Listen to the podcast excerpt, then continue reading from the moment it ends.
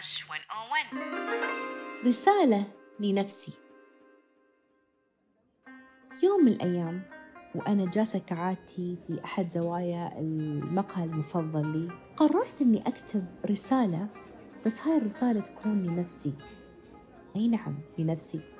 كنت متأثرة قليلا من حوار ممكن أقول إنه كان حوار عقيم بيني وبين أحد الأشخاص القريبين من قلبي.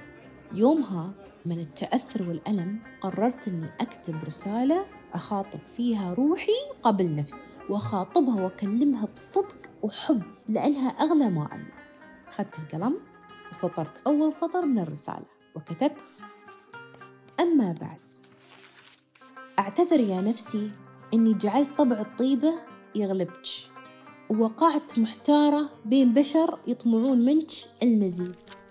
أعتذر يا نفسي إني أجبرتك إنك تتنازلين في يوم من الأيام بدافع الطيبة والحب.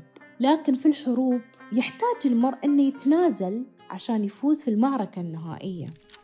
أعتذر يا نفسي إني أوهمتك إن الطيبة سمة في كل البشر. هم تصيدين للفرس. ولازم يا نفسي إنك تتعلمين كيفية صيد الفرس مثلهم. أعتذر يا نفسي إني تركت الآخرين يجرحونك أحياناً. نعطي الآخرين من الفرص الكثير. وإذا زادوا العيار ردد عليهم بحسنة أو بالمثل.